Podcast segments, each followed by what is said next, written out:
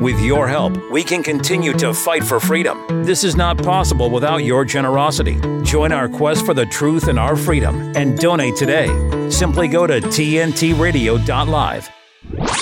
Co founder of the British Nursing Alliance, Kate Shemirani, on today's News Talk Radio, TNT.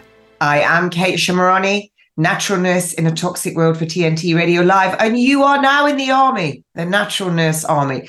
You've been listening to my first part of my regular Saturday show, and I hope you're going to join us because you're going to learn how to be true ministers of healing. You're going to learn how to avoid the National Homicide Service and why you should in a minute with my first guest. But I'm just going to finish up quickly. If you've got any erectile dysfunction, sexual diseases, if you're short or long sighted, uh, if you've got ear, ear diseases, if you've got mental health issues, you should really consider looking at the mucusless diet healing system by Professor Arnold Ehret. And just to say, there was another pioneer. These, listen, this is nothing new. They've just got rid of these guys and bought in their pharmaceutical, pharmacia petroleum based garbage. Dr. Ulric Williams was a GP and a, for, a former Wanganui hospital surgeon who practiced from 1918 to 1968. He was six foot two, reserved, good looking, sounding like the doctors, isn't it? No, no, they're all fat now. And a very good athlete. He had an exceptional mind and trained as a doctor in the UK at Cambridge and Edinburgh universities, the Russell Group universities. That's what my daughter was. That's why kids went. Anyway, look, up until 1932, he had a terrible reputation of being a playboy doctor. Nothing changes there, does it? He was interested in sports, golf, women, booze, fags, and his patients. And uh, fa- incidentally, fag is cigarette in the UK. Don't get upset if you're in America. And as one golfing, golfing friend put it, he would rush through the surgery of his patients, filling them with sedatives and drugs as fast as he could so that he could get back to his life's pleasures. Does that sound familiar? That they would just ram you full of drugs so they could get off shift. I'll tell you what I've just seen. Yes. He believed one night he pushed through his last patient of the day and he was alone in his surgery and he heard a clear voice. And that voice said to him, Are you not ashamed of yourself? I've heard a clear voice when I was cancer and it said, Do not do chemo. I thought it was my ex husband from downstairs. I heard it in the room doctors would say that you're having auditory hallucinations and you're a schizophrenic. They wouldn't want to say it was God. He believed the voice was from God and it was a turning point in his professional career. He stopped his playboy lifestyle and he became dissatisfied with surgery. So, what he started to look at was all of the natural things. During the 1940s, he opened four health homes in Wanganui area and healed, healed, healed, meaning he completely reversed their disease of chronically ill cancer patients, arthritis patients, TB, heart disease, and they they would come to him from all over New Zealand. He sent virtually every single one of them home, either completely healed or greatly improved. He would use no drugs or surgery, and his healing method was to discover what they were doing wrong, eating, thinking, lifestyle habits, and then show them how to correct it. Are you getting the drift? Are you getting the drift, health and truth seekers? You are. I'm sitting in front of you 12 years post diagnosis because I wouldn't do what they wanted me to do. And I'm sure my fabulous producer today, because this show is dedicated to his beautiful wife, because I can tell you he's having to listen to all of this. And we've had quick chats, and his wife is now with our Lord and Creator. That's my belief. But I can tell you, the Lord told us that everything that we need is here in the seeds, the fruits, the trees. He gave us the medicines as herbs. He gave us all of this. When he talks about me, he's not talking about you eating half a cow. You need to pick up a Bible and read Genesis. But, folks, honestly, it's within your hands, and I'm going to take you every step of the way. So, if you've got anything that I've just told you, get your Christmas and New Year fridge emptied, get all your chocolates if you really must, scoff them all, because come January the 2nd, when anyone invites you out for a McDonald's or any of your beer or anything else, you're going to say, I can't. I've just, I've just signed up for the army. You've just signed up for the army. You're in the natural nurse army because you are going to be the best version of yourself. You shouldn't be dying at 70. You shouldn't be getting cancer at 40 or 23. You shouldn't be suffering from all these diseases. It's what you're doing, it's what you're thinking, it's what you're breathing, it's what you're drinking, it's what you're eating. You should be living a long life like the Hunzas in the Himalayas who live till they're 120 plus. They don't have any cancer. They eat everything from the apricot plant. That's the apricot kernels I was telling you about, the vitamin B17. Do you know what they do? You just get tired one day, don't want to eat or drink, lie down. Death occurs within two days, like your dogs. It's not a long drawn out thing where they rape every asset, but we're going to talk about that now. So look, I'm I am going to finish on a high note because it, it's a bit of a a doo-doo sandwich, a poo sandwich today. It's where I start off with a good bit, put some crud in the middle, but then we finish on a good bit. Now you can see my amazing guest. He's actually my surrogate husband. I talk to him so much. I talk to him every morning, every afternoon, every evening. We speak all the time. And he does a lot of research for me because I can't do it on my own. My guest is Stuart Wilkie. And what all of you don't know about him, he, he was an Olympian.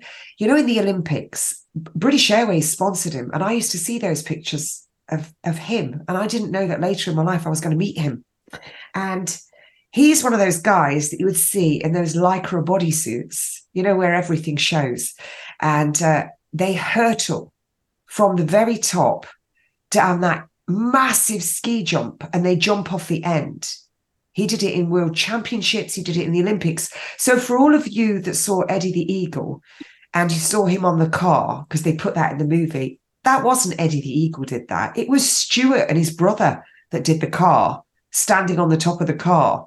It was Stuart that was actually representing Great Britain in the Olympics. And I have sent our producers some pictures, so maybe they might want to put it on the Olympic uh, on the uh, website. But that's who you've got sitting in front of you. He was also a medical researcher years ago. His own parents have also been murdered with drugs by those entrusted to care for them. And he has worked tirelessly over the last three and a half years and now he works tirelessly with me has to listen to me droning on. And and like i said i i, I love him like a husband and it's great because i don't have to live with him. And as the producer quite rightly said i can mute him at any time.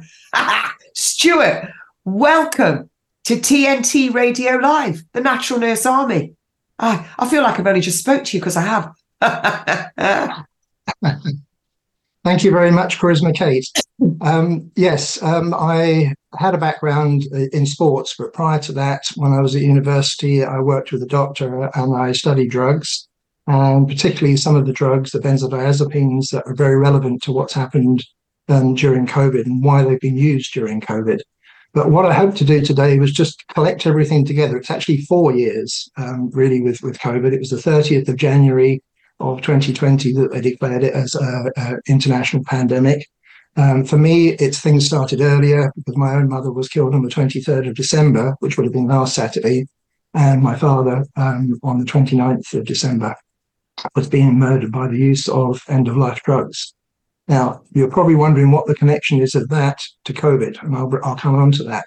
But what I wanted to, do, to give your wonderful audience was a framework, a global framework which might put everything else into perspective for them. And their, their own anecdotes, their own experiences, they can then see how that fits in.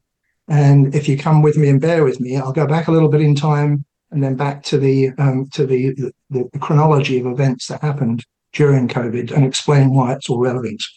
So we had something called COVID 19 that started on the centennial of the the world um, what they called Spanish flu, which was actually Kansas flu. It came from a, a US Air Force base, and it was then seemingly knowingly spread around the world. They knew that there were about 1,100 cases, and these military guys then went out across the world and spread it. Very interesting. The first people that studied this was the Rockefeller Institute. Oh, they again. immediately blamed uh, they, they immediately blamed the Chinese workers in and around Kansas for the spread of this disease. Um, and then the next the next um, scapegoats were the, um, the Spanish. And what actually happened was the Spanish were documenting it well, and because of that, it appeared that they had more cases. And that's also relevant to what's happened during COVID as well.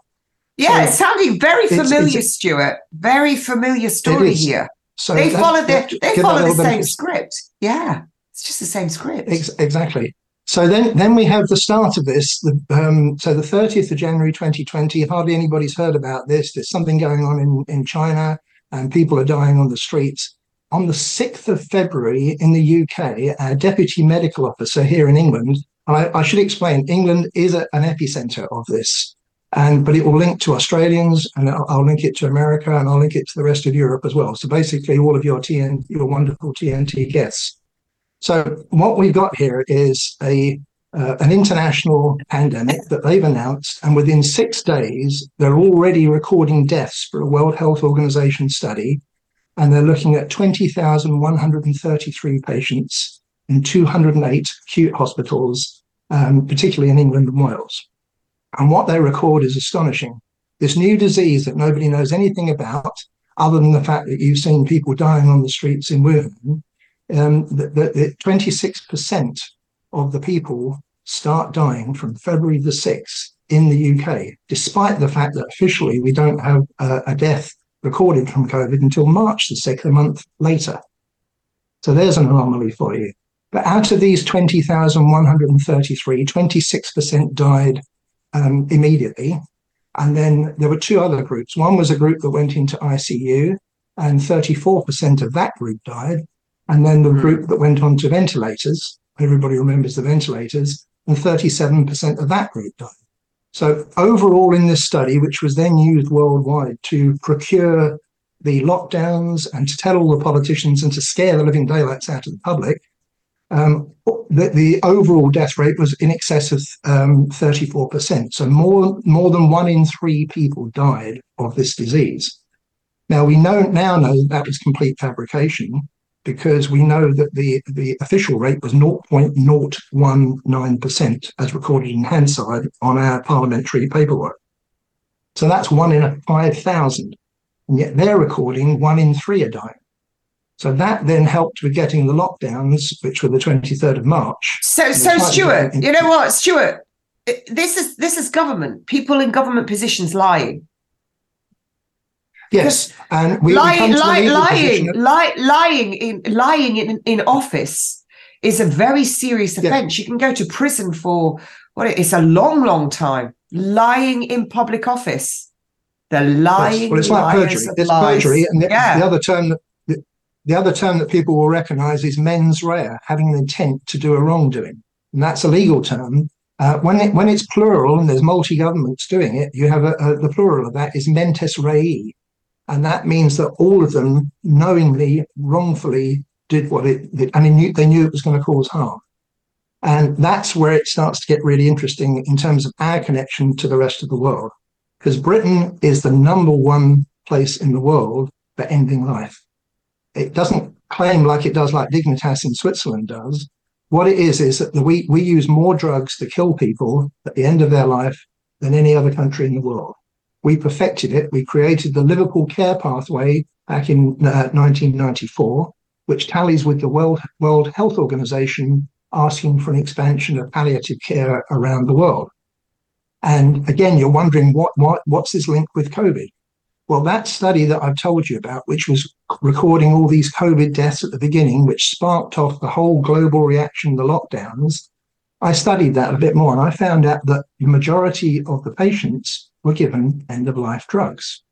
So I then wanted to find out how much, how, how many drugs were they being given, what doses, uh, what were they being, being given. And I found out it was the standard things of morphine and midazolam, um, they usually add a couple of other cocktails into that, the hyoscine, which is scopolamine, and um, something like haloperidol. Uh, hang on, just let's just say it for a minute. The the word for scopolamine is the devil's breath.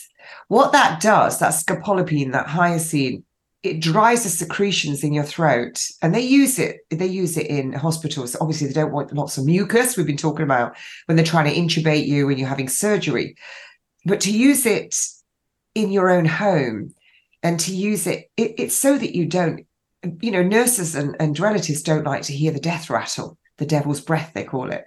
So they give that. And I find it very difficult to understand why they're going into people's homes and give. So they give that. And I find it very difficult to understand why they're going into people's homes and giving that, along with these huge amounts, if not to kill the patient and to kill them so that the relatives don't hear it coming. It, take, it takes away your memory, um, but it also, uh, as you oh, say, yes, as well. for the wrong person. It Yeah. takes And away your memory.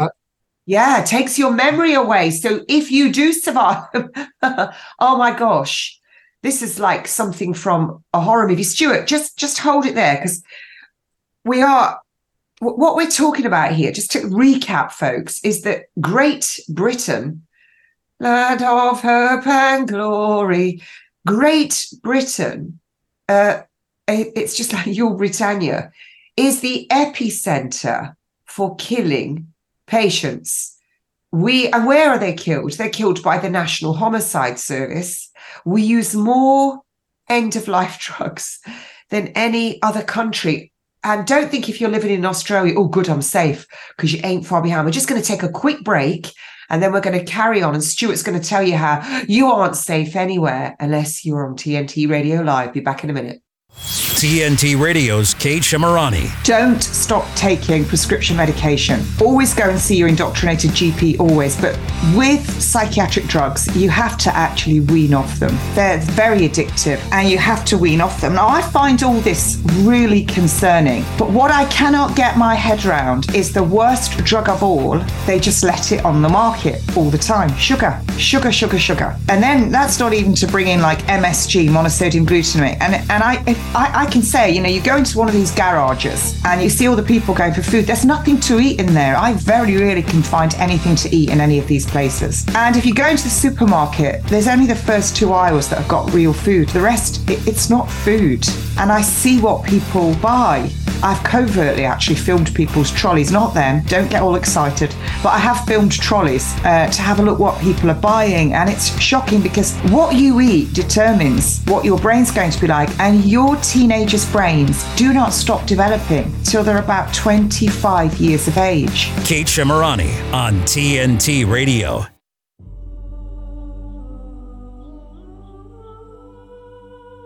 We honor you, Father, for all that you've done for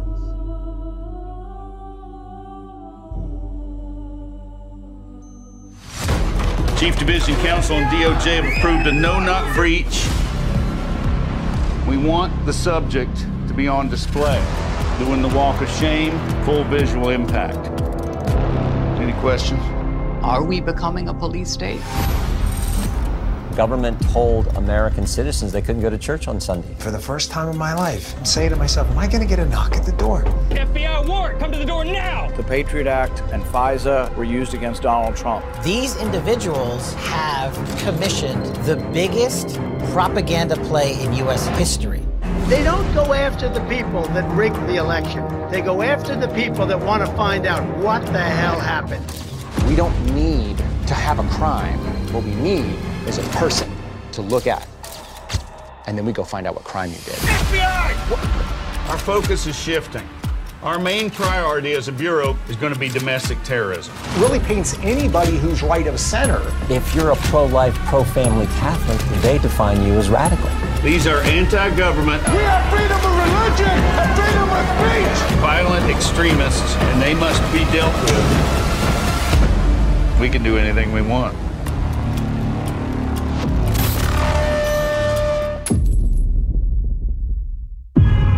A hoax about carbon dioxide in the climate has caused a global energy and economic disaster. Today's News Talk, TNT Radio. Hey, I'm Kate Shemirani.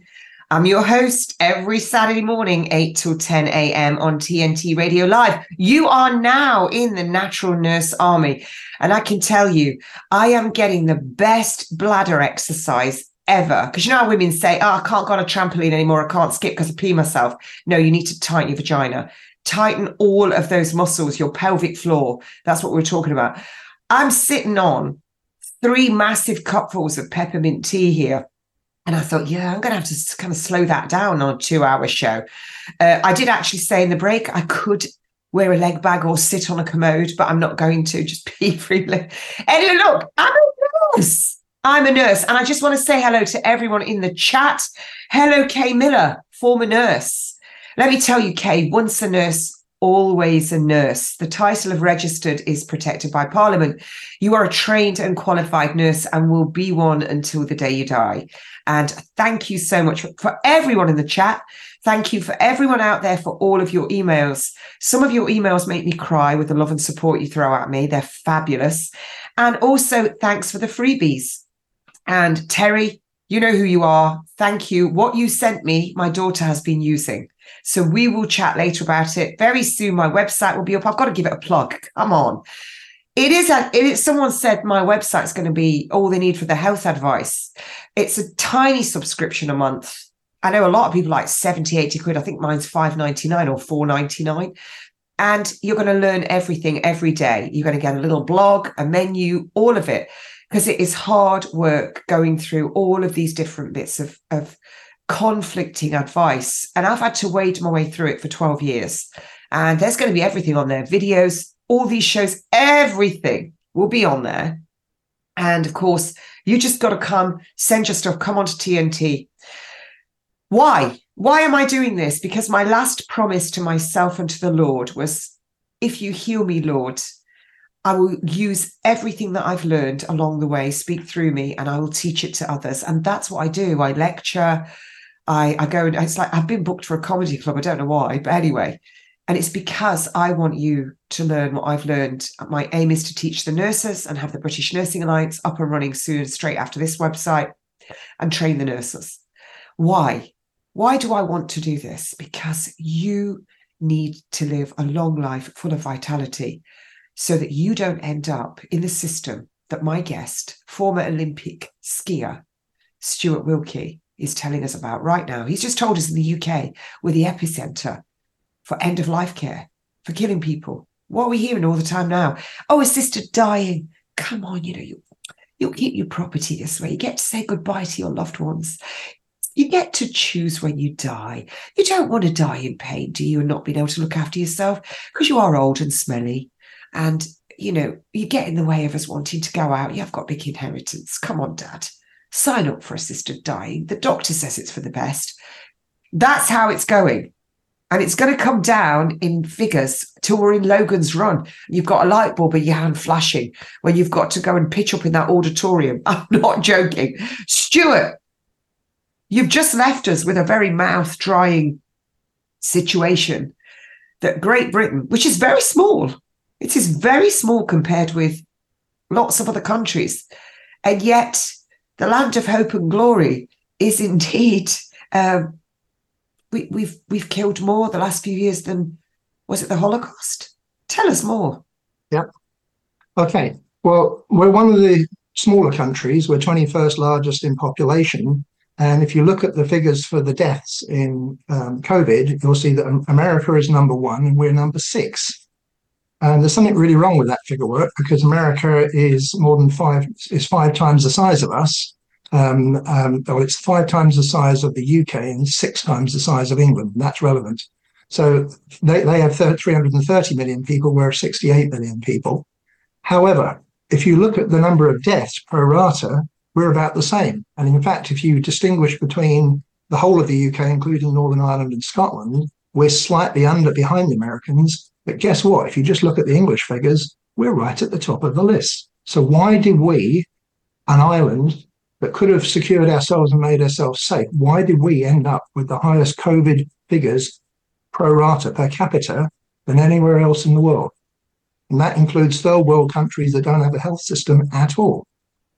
Now, let me shock you a little bit. There are 31 countries in a group, which is the international collaboration of assist of end of dying. And that the person who runs that group, the chair of that group, is a, a Professor John Ellershaw, who was the founder and creator of the Liverpool Care Pathway. And that is why all of these um, dying, all these countries in the top group that died um, were all members of that uh, that 31 group. Well, the Liverpool Care Pathway, for people who don't know, was a pathway where they decided for you that your life should be ended and you had all your food, water, essential medication removed and you were and you were given drugs to end your life. Now, all of a sudden, they decided that it was wrong. Actually, some relatives realized what was going on and started feeding their relatives water, and these relatives didn't die. The lid was off. Everybody knew what it was. So they had to stop it. And uh, we have got a community nurse coming on in the new year, um, and she's left nursing because of what she's seen. But she said actually they didn't stop it. The very next day that it was to be stopped, they continued with all the same drugs and the same practices, but they called it end of life care. So it was never really stopped, was it, Stuart? No, it, and those two names were synonymous anyway in the paperwork. Um, but if you, there's a very interesting time because when in, 13, 14 years ago now, um, our Conservative government came into power, they immediately launched a review of end of life care. And again, this is very relevant to COVID and it carries on to 2031. Um, what they did was that they increased, they looked at the number of the population um, and they decided in forward planning how many people would die right the way up to 2031, how many are required to have end of life drugs. At the same time, it was being exploded in, in the media about this uh, Liverpool care pathway and it was shown that 29% of the elderly going into hospital, 29% were being literally, I was going to say euthanized. I've come up with a, a, a new word, which is eugenicized. Uh, eugenicized. Uh, you, um, because what you've got is a combination of eugenics mixed in with euthanasia. And um, it's also involuntary euthanasia. You don't know it's not assisted dying. This is just happening in this country. And Dr. Henry Marsh himself, Professor Henry Marsh, also yeah. used that term of involuntary euthanasia. So you're, pro- you're still probably wondering what's the connection between this and COVID. In the first week of 2021, when the vaccine, just before the vaccines were just coming in, I found another study, and I, I, previously found a study that said 83% people were dying. This study looked at 144 hospitals, the first 10 people that died in each hospital. Every single one of them was given end of life drugs. They were, they were put down as COVID deaths. Every single one of them was given end of life drugs. So I then worked out, I went back through the calculations through 2020. We had all this excess number of drugs which were brought over from uh, France, believed to be, but the, forget the source for the moment. Um, I, I, did some calculations. I found out all the orders, worked out how much there were in a packet, what the doses were, and I found out that uh, an additional 9.9 million milligrams of medication of midazolam had been made available for this purpose. So for COVID, they were giving midazolam. Midazolam in no way could possibly help you with COVID. It is a respiratory depressant and the one does, thing you does, like it, it, is oxygen. It, yeah, it, it paralyzes your breathing muscles. And during that first time, just for a recap, there was Matt Hancock was on the telly, our health minister, and they were he was being asked, you know, about a good death, which is where the word palliative and all comes from, Latin and he's uh, uh, and he was asked what euthanasia. he needed for euthanasia. Yeah, euthanasia, and he was asked pa- uh, palanthos is yeah euthanasia. So he was asked, did he have enough? Uh, what he needed, he needed a syringe driver, he needed the midazolam, and somebody to give it. And he was asked, did he have enough of these things? And he said yes. So they actually ordered another 9.9 million milligrams of midazolam, which was supplied to Supply Chain Coordination Limited and he was the director in his capacity as health minister. And that came from Accord Healthcare Limited, who one of the directors is Lord Baron Gadhia, who sits as court over the Bank of England, I believe. Is that correct? That's correct. And is also in the House of Lords, obviously. Oh, the House of Frauds. Oh, oh, did I yeah. say that? I meant, I meant Lords. anyway, yes. Yeah, so, so Stuart, that's what, next door what, to the House of Common Frauds, by the way. Yeah, yeah, the House of Common Frauds and the House of Frauds. Stuart, this is all sounding uh, like it's one enormous plan. They're all interconnected. And if we look at what happened in Nazi Germany when they decided that they were going to start euthanizing people, it all seems t- terribly and I say scary because people have said to me they're scared. I'm not scared, but uh, it all seems very, very familiar. It's all the same. Well, it does. Same thing. People people think people think of Nazi Germany as only from 1939 to 40 uh, to 45, but it actually was in 1933 yes. it started, and they were already working um, on eugenics from that period. Mein Kampf um, was written in 1924. Hitler had already decided a, he yeah, was going to. A doctor wrote to an American publication under a pseudonym and said they're practicing eugenics here in Germany in the early 20s. Yeah. Hmm. Yeah. So they, he'd already decided on eugenics, which he copied from uh, Charles Davenport in America, which Charles Davenport had copied from Sir Francis Galton in 1883 when the word eugenics was um, coined. And that they were, were steadily working on this. Now, people think of our World War II hero, Winston Churchill, but he attended the World Eugenics Congress in 1912 he was a yeah. staunch eugenicist. Five times he tried to bring in the forced sterilization bill for, for women. And you'd have been all right because you're blonde, tall, and uh, gorgeous. So well, you, I, used, so I, I used to be blonde. I used used to be uh, blonde. It's a bit mousy, but uh, probably, but you, you, yeah. You know, you'd be terrible, Dean Dairy. You'd, you'd, have, you'd have been you'd have been okay. Um, but um, the, the, point is, is that this idea of there's, there's what they call positive uh, eugenics, which is trying to improve breeds. Interestingly, they used um, pigeons, um, pigs, horses as examples of how to achieve breeding. So they were trying to do that side of things, but the negative side is that you got rid of anybody disabled, anybody who was epileptic, anybody who's autistic, anybody who was different, um, and you then tagged onto that anybody who's a dissident um, because they were really awkward and upset the government. So they were also not only gassed, um, injected, and given these uh, these nasty drugs. They were given morphine. They were given um, scopolamine, which is hyoscine in the the, the current um, cocktail. Um, they were given uh, phenobarbital, and all of those drugs drugs have also been used on death row. And midazolam, particularly, these death row drugs were also used on death row. So even the doses, the 10 milligram dose, was the same in 2014 on death row as it is currently carried by paramedics in the UK. Um, so th- their intention is. And, and hang on, Stuart. Stuart, as I understand it, a Supreme Court ruled that you couldn't use that on death row because it was akin to waterboarding and torture, prolonged torture. Yeah. But they yes have put it in 2020. It was in the guidelines to be given to these so-called COVID patients. So, what was banned in a Supreme Court was that 2017 around uh, 2018. 2000, 2018. Okay. In a okay. Supreme uh, Court, uh, so, it was banned banned as as yeah, akin to exactly. So I'm, I'm going to link the two. So I'm now going to link the two, the, the end of life drugs to COVID. In the COVID protocols, the, these drugs, these end of life drugs, were the solution. If you had breathlessness, rather than giving you oxygen, uh, treatment for ARDS, uh, acute respiratory distress syndrome, rather than giving you the things that would be beneficial to you, like budesonide, which had a 90% success rate. If we go back to that study that 20,133, 18,120 people would have lived if they'd been given budesonide. That's 90% of that figure. That shows you how many people would have survived. If you look at globally, there's two figures for, for, for global uh, COVID.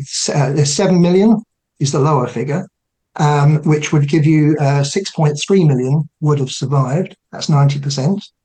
And if you look at the, the, the, bigger figures, which is very interesting as well, which we discussed the other day, the, the World Health Organization themselves at the end of 2021 decided that the figures were completely undercounting and they set up a task force, T- TAG, and they said that there's actually 14.9 million people have died of COVID worldwide, and there was an underestimate. That will be um, a heading above the figure that died from the, the Kansas flu in 1918 19. And I think they got scared at that point and they backed off and they've gone back to the 7 million figure as a total. But literally, 90% uh, of all these people could have survived if they'd been given something positive, i.e., oxygen, uh, standard treatment for ARDS, and budesonide, which would have uh, quelled the, quelled the, calmed the lungs down and stopped the cytokine storm. So, Stuart, just going back to something you said there about they've now dropped the numbers. So they started off telling it was a much greater figure, and now all of a sudden they've dropped that figure right down. And we discussed this. I wonder why they would want that. And and you suggested, well, they would want us to believe actually that the vaccine worked, and if they'd got the bigger amount. Yes, if, if if if if you added the vaccine into it from from January twenty one, and the figures didn't go down, they've got a serious problem. So having announced that these much higher figures, somebody then thought, hang on a second, we're supposed to have the cure. That's supposed to be the vaccine. Now, again, it's critical because there's two periods. There's the pre-vaccine period, which seemingly the cure, there was no cure at that time. All they did was end life as quickly as possible. In the UK, they removed 90,000 people from access to oxygen, which would have been crucial if you're having a respiratory um, condition took them out of an NHS hospital bed, ironically, because they reduced the number of beds by the same amount, 90,000, over the last um, uh, 13 years. They've reduced that number down so that we couldn't possibly deal with the pandemic. So they took all the elderly out. So what you had was age discrimination, ageism. And that's why I've used the word eugenicide. And instead of it being against the Jew- Jewish people, uh, um, it, instead of it being ethnic cleansing in um, uh, Srebrenica in Soviet Croatia, instead of it being against the Rohingya people, it's against the elderly and the sick.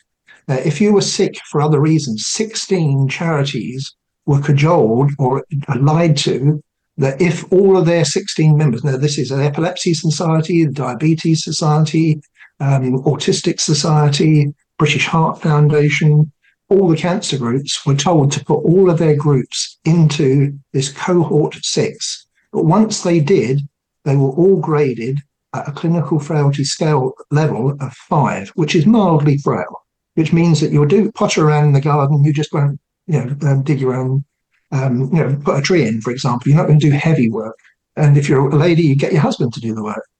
Uh, perfectly reasonable. That put you as mildly frail. But if you had any of those conditions, you just had a diagnosis of diabetes, you're immediately put in that group. group. If you then went into hospital and you did not improve by yourself without any further assistance, you were then put on end of life drugs. So I hope you're hearing that, folks. If you can't dig a hole to get your own coffin in, but you can put a plant in the garden, and you pitched up at hospital um, with a clinical frailty score of five, it might be that you can't bend down anymore because your knees have gone. That would be enough. Um, and you don't get better when you enter the hospital. You could be placed on end of life care.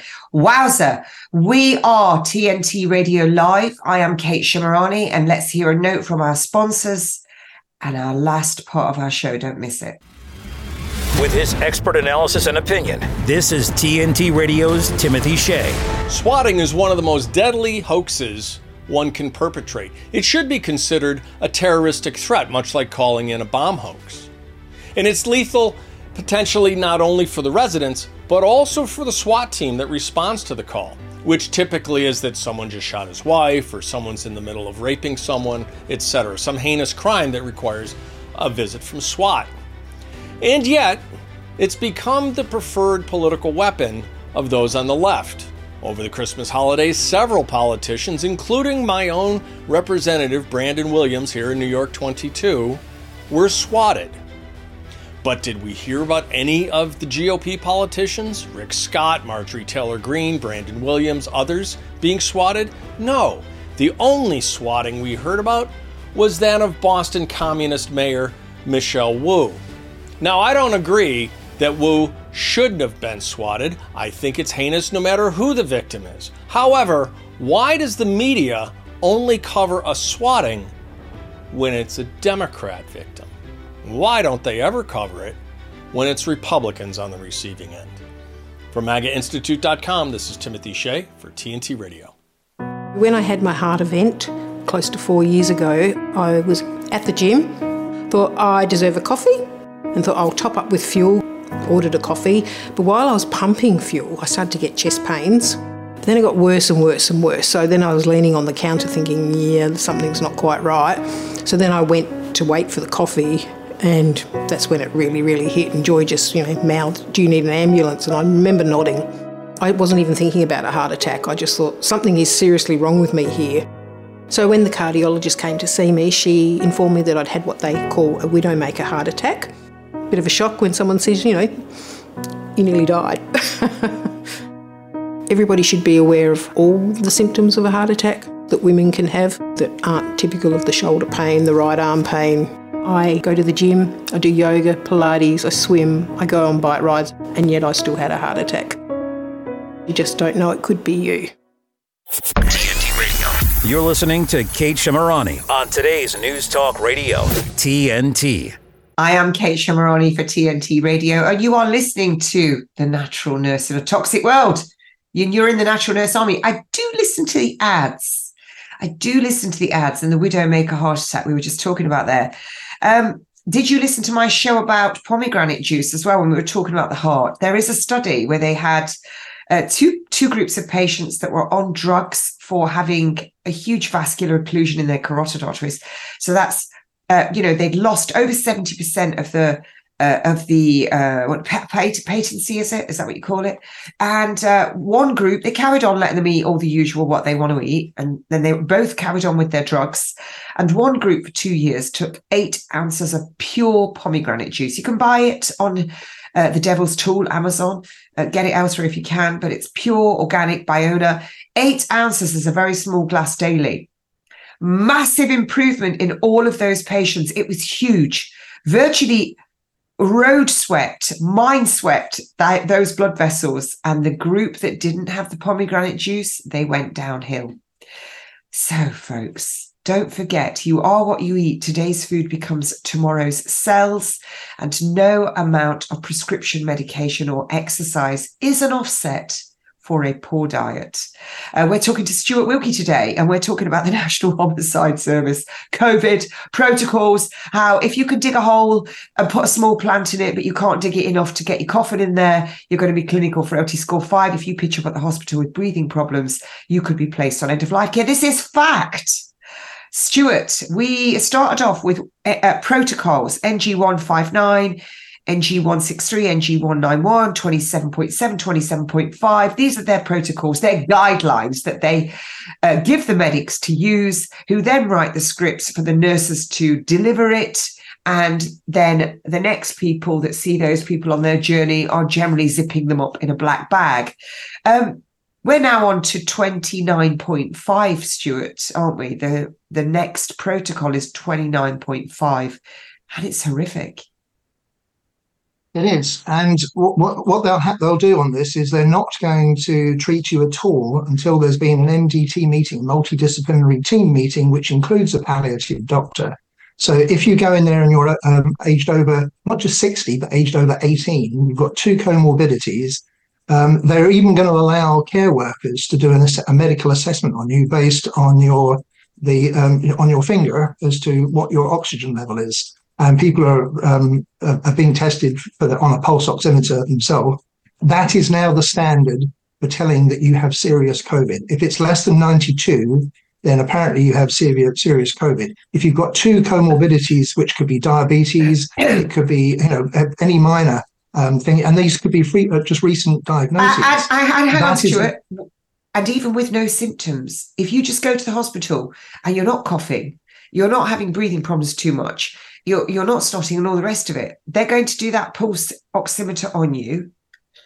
Or even if they if they come to your house, the paramedics, the doctor, the care workers, the care homes, uh, they're going to do that pulse oximeter on you, and they can diagnose COVID even when asymptomatic, aren't they? Absolutely, and that that will be the criteria. This is the algorithmic medicine. So nobody needs, has an assessment at that point. You are immediately triaged, a population triage. We're back to eugenics again and eugenicide because they will, on that basis, decide whether or not to give you treatment. If you don't get any treatment, say you're just a little bit short, shortness of breath, dyspnea, and you don't get oxygen, you're going to get worse. At that point, they will decide you've deteriorated and put you on end of life, uh, end of life drugs. And the, the level of the drugs they're going to give you, the combination, the synergistic reaction between those drugs means that you're not going to get out of it.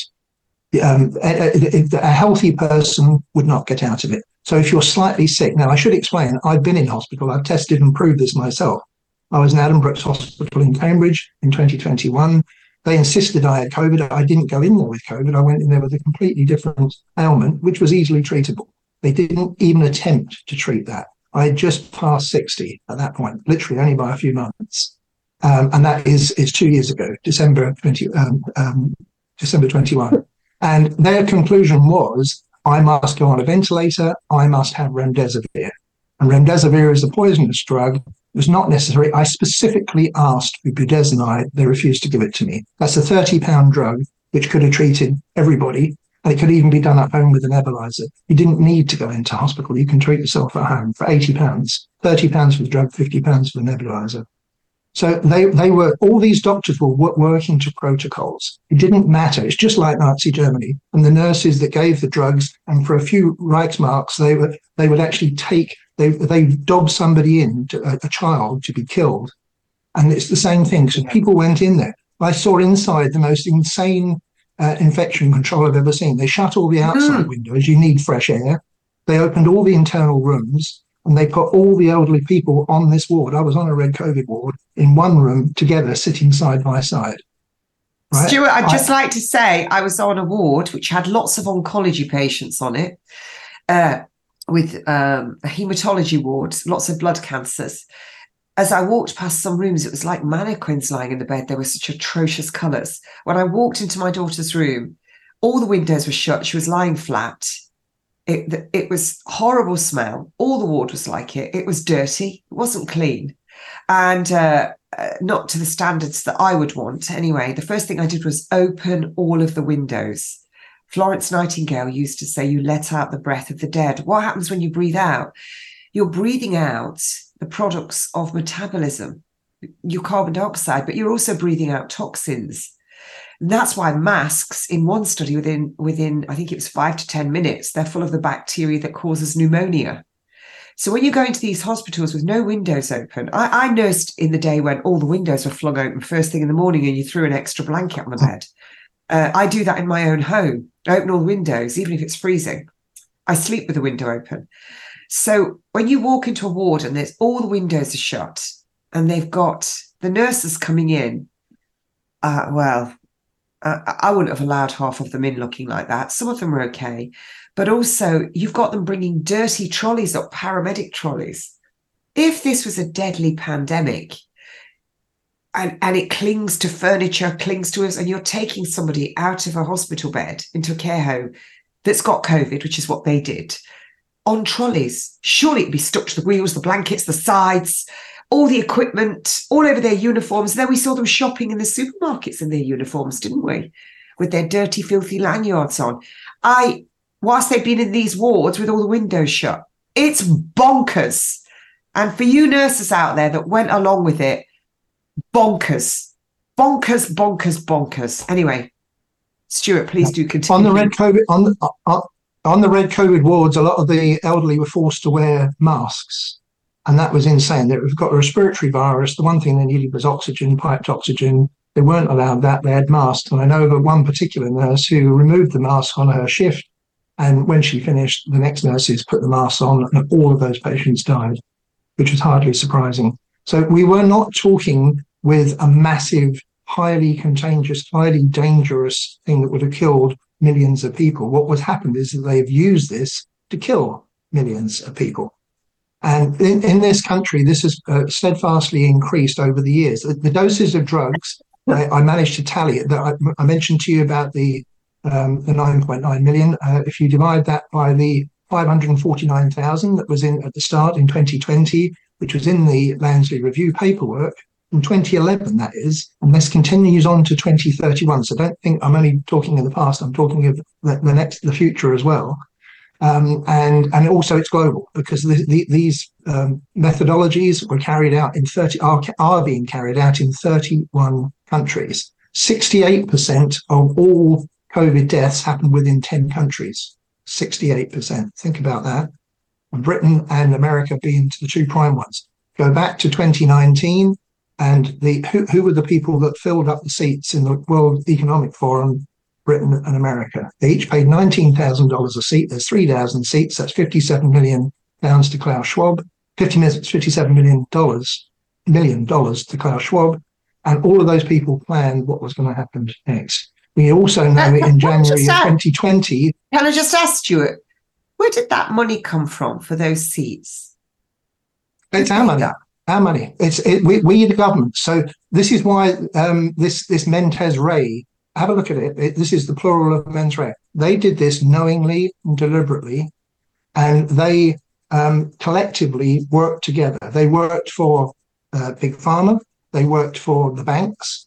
They worked not for us, the people. They worked for themselves, and they worked for all these organisations. We've just got a new health minister, as you know. Seven hundred and seventy-three thousand pounds Yeah, yeah. invested in Roche. Pro- Sir John Bell. Professor Bell, Professor Bell, I have Yes. said Ding with dong, the amount dong, of money that on high. Well, uh, ding dong, you're so lovely and so clean. But when I said Professor Bell, a different word sprang to mind for the end of the sentence. Mm-hmm. Anyway, and he to own seven, well, over seven hundred thousand shares in Roche.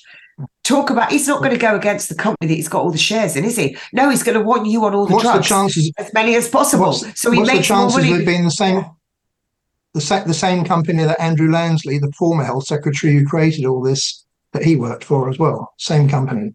But going back to this money, it- the, the, the, the amount of drugs, I worked out, because if you're wondering, you know, is this hypothesis? I worked out that the 549,000 with the 9.9 million works out at 8, 8, 18 million, 18 milligrams per person. I then found a study but for a, a National Institute of Health study that showed 17.8 milligrams of midazolam was the average given. I then found out a shocking thing. If you, if anything you, from today you need to look out for, it's a specialist palliative care unit because the doses of drugs that they gave were up to 70 milligrams of midazolam and up to 800. That's enough to kill a horse of uh, of morphine. Put those together. So people aren't going to get away. So what was COVID or COVID was in fact an excuse to kill these vulnerable people, these elderly people, and that that is what has happened. That's the eugenicide. Well, Stuart, you, uh, I know because you've shared documents with me, and anyone following me on Twitter um, will see that. And when we're talking about these special care units, we're talking about these huge amounts of drugs. And I think the starting dose for midazolam is 0.5 milligrams, not exceeding three milligrams in a 24 hour period for a patient who's 60 with comorbidities. And, frail. you're supposed to, and frail, and you're supposed to monitor them. And yet these nurses just followed the prescription that the doctors had written, following the guideline that came down from government, and they're still doing it. Who's doing it, Stuart? Who is it that's Well, ultimately? if, first, first to that point, if you're giving 18 milligrams as an average, that you're actually giving 29 milligrams because that's with the synergistic effect. You have to times it by 1.59. So that's the first thing that the nurses don't know what the drugs they're giving. Who's giving it? It goes back to John Ellershaw, the protocol, who's doing the, the eugenicists. In, in, in, a, in our government, at the start of all this, we had a guy called Andrew Sabisky, right, who advised Boris Johnson and he's a known eugenicist. And he was he was removed from government only because he was exposed. But Boris Johnson wanted him to stay. And what we have is eugenicists are in control, and it's global. It's not just in the UK. As I say, there's 31 countries who think that they can end your life. They call it a good death, which is euthanatos from the Greek, good death. And it's completely, they, they stole this um, back in AD 14, um, the, the, an emperor died, Augustus. He died naturally, no drugs involved, no poisons, right? and he died naturally with his, his wife uh, beside him and his daughter. And he, he had a natural death. That was a, A good death. death. And that's what Suetonius described. It was never a good death, had no no mention for the for um, uh, pharmacopoeia. There were no poisons involved whatsoever. Which- and what you which- have is people yeah, people people playing people- God and giving concoctions to shorten life. And it could be by a week, a month, a year, five years, a decade. They don't. But care. actually, that's right. Vaccines. No vaccine has ever been proven safe. No vaccine has ever been proven effective. And thank goodness the uptake is now dropping because people are seeing the lie. They uh, get you when Can you're I come in on the vaccine? We've we've got to go, Stuart.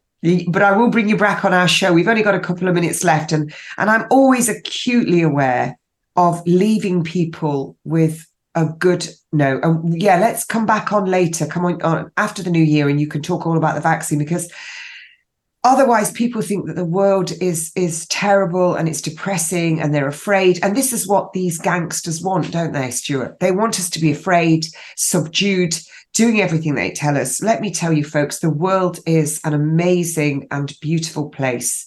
And you were put here to enjoy it not endure it. And that is why they're showing you all these wars and everything going on around the world. So look do have the best new year's eve ever because come January the 2nd, you're going to be on a massive glass of organic celery juice every morning as soon as you wake up, because that's your first day of your seven day bender with me. Kate Shemirani. You've been listening to me, Kate Shemirani, on TNT Radio Live. You can email me, Kate Shemirani at tntradio.live. Stuart Wilkie, thank you so much. Thank you to the, the producers Thank you to all of you in the Natural Nurse Army, and thank you to TNT Radio Live for giving me the opportunity to throw love at you all. Last days of 23, welcome 24.